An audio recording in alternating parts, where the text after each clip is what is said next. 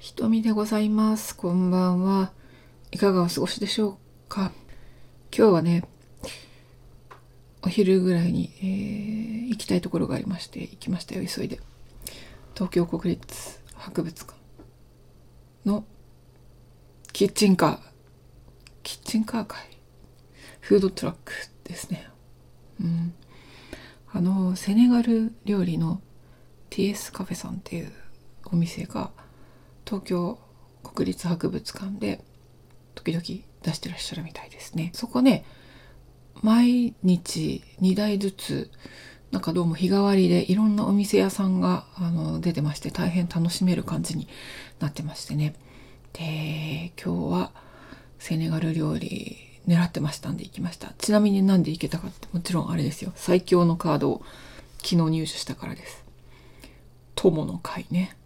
うん。何度でも入れるわけですよ。で今日ね、女、キッチンカーだけに行くなんてめっちゃ怒られそうですけど。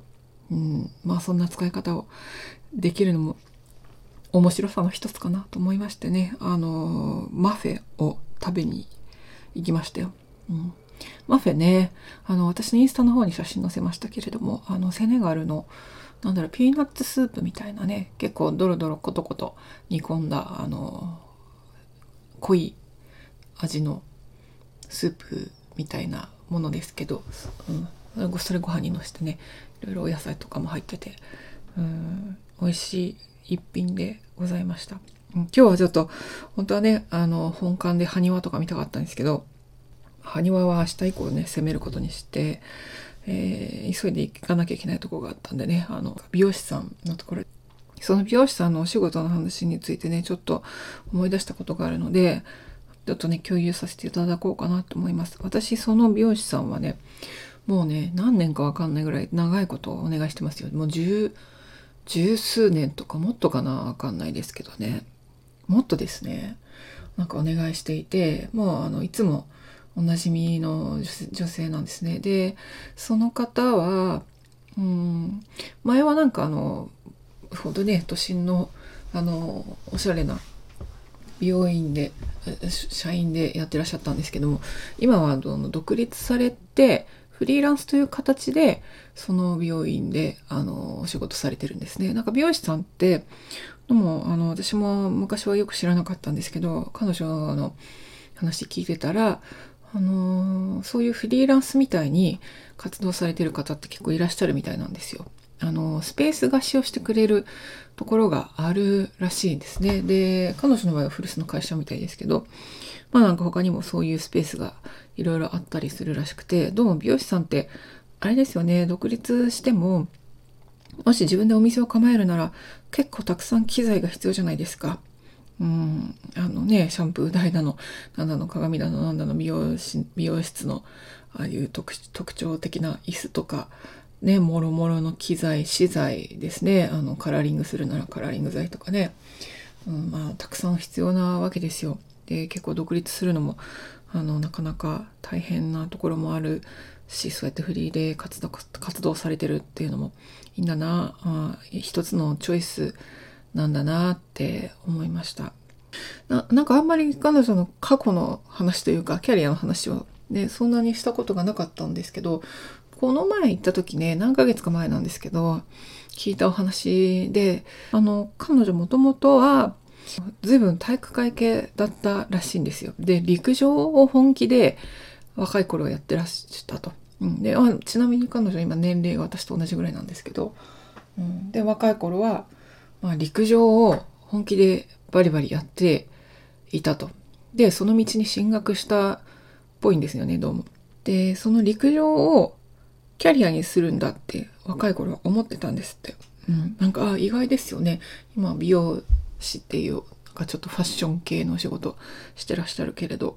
うん、やっぱチャキチャキのね体育会系っぽい感じ言われてみればあのチャキチャキで明るくて彼女がは、まあ、まあ陸上をやってたんだっていう話を聞いてええー、そうなるほどと思いました。うん、ところがなんかある時なんかこれって陸上で稼げない。いや、なかなか食ってくのは難しいよっていうことを、どうも知らなかったんだと。うん。で、それが分かって、ショックを受けたらしいんですよ。まあそうね陸上で稼ぐって言ってもちょっと思いつかないけどまあスーパートップクラスの人たちでなければなんだろうなまあなんか関連の仕事があるのかもしれないですけれども彼女がやりたかった本当に陸上で活動するっていうことはなかなか難しかったのかもしれません。でその後なんか二十歳ぐらいから通信で美容師のなんか研修を受けてなんか美容師って国家資格らしいんですよね。でなんかインターンみたいな形で実技やったりしてでまあ国家資格として美容師の資格を取って美容師になったと。うん、え今ではねもう20多分20年以上のベテランの方ですよ。うん、だけど当時は、まあ、彼女が言ってたのは、まあ、今の時代の若い人にあもう言いたいというか、うん、とにかく自分は早いうちに陸上で稼ぐのが難しいってことを教えてほしかったっておっしゃったんですよね。ああ、そっか。早く教えてほしかったか。うん。なかなかこう、昔って、まあ、そんなね、めちゃくちゃ昔じゃないけど、まあ二十数年前とかって、まあ、今みたいにね、あの、ネットでたくさんたくさん情報が入るとか、うん、まあ今と比べたらね情報量がだいぶ違いますよね昔の学生って、うん、私だってアフリカ行くのにあの結構大変な思いをしたのでねエアメール書いたりとかね、うん、今じゃそんなことやんなくても大丈夫ですわ、うん、でも彼女のは一番思ってるのは早く教えてほしかったっていうことなんだそうですねだから、うんまあ、若い人はちゃんとね自分で情報収集今から、うん、すればいいのかもしれないですね。と思いますが、うん、これで思ったことがあったんですよ。一つは、職業を一つに絞らなきゃいけないっていう考え方。うん。なんかこう一つのことをやってストイックにならなきゃいけないっていう考え方って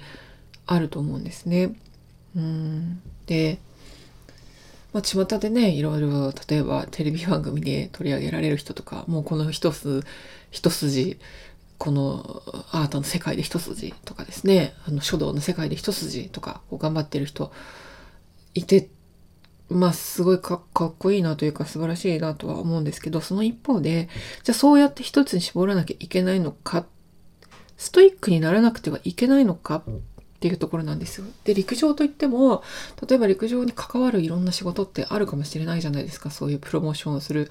あのこう広報の仕事とかうんなんかいろいろねあると思うんですけど、うん、だから、まあ、もちろんその一つの何か芸事とかを磨くっていう道は素晴らしいし大事なのかもしれない。でもその一方でもっといろんな選択肢ってあったかもしれない。その世界に関わるいろんな選択肢、うん、つまりこの陸上で一本で稼げないガンショック終わりですっていう風にならなくてもいいかもしれない。というか、そういう風に周りが、うん、プレッシャーを与える社会っていうのは、やっぱ変わっていった方がいいよなって私は思います。古い世界でね、芸事とかしきたり守るのが大切とかそういうところはあると思うんですけど、その一方で、その守らなければいけない、やらなければいけない、修行せねばならない、こういうふうに厳しくあるべきだ、苦行、苦行だ、みたいな、うん、ところは、まあ一つは、うん、それを否定するわけじゃないし、それはあるかもしれないけど、一方で、それを他人に押し付けることによって何か大切なものが失われているんだろうなっていうのをすごい感じるんですよね。で、何回かお話ししたかもしれないんですけど、書道やってるね、女の人が、あの、喫茶店でよく会う方ですけど、うんまあ、彼女とね、話したんだけど、やっぱり書道とかも、こう、厳しくなければならないというか、私確かにまあ厳格なところはあるんだとは思うんですけど、でも、苦しまなければならないっていう決まりはないし、うん。それ一本でこうしなければならないっていうのは、まあ、そういう道もあるし、そうしなくてもいい道もあり得る。まあ、武田壮雲さんなんかは本当にいい例ですよね。あの人はいろんな書道も使ったアート作品とかモダンアートみたいなのもやってらっしゃる？うん、で幅広いですよね今音楽もやってらっしゃるし、うん、だからこうストイックでなくてはいけないっていうことを他者に押し付けるっていうのはやっぱりあの何かこうその芸事やスポーツの道を閉ざしてるんじゃないのかな逆にって私は感じるんです。例えばねスポーツ選手とかが昔なんかあったと思うんですけどお化粧したりしたらなんか批判されたっていうのがあった気がするんですけどあのうーんその考え方を全部否定するわけじゃないけどでもまあ割と否定したい気持ちかなと思いますよね。やっぱりうんストイックでなけなくてはならない何かを我慢しなくてはならないっていうのは、うん、もしかしたらそういうのを言っている人がなんかこうバシバシ縛られてギリギリと苦しんで苦労をしてきた自分がいるのにお前も苦労しなくては何なんだ苦労しなくてはいけないみたいなのを押し付けるっていう発想かもしれないですよね。そうとは限らないけど。うん。やっぱり化粧しちゃいけないっていうルールはないと思うし昔そういうのを他者に押し付ける世界ってなんかスポーツを面白くなくしてるというか殺してるような気もしなくもないなって、うん、思うんですよ。うん、あとはやっぱりストイックではなくてはならないっていう世界あるかもしれないけどみんなに押し付けるものじゃない。で一つの職業に絞らなきゃっていう考え方もこれも押し付けるものじゃないですよね。で何回か前にあの雨雲ラジオでもマルチポテンシャライトの話しましたよね。そのいくつか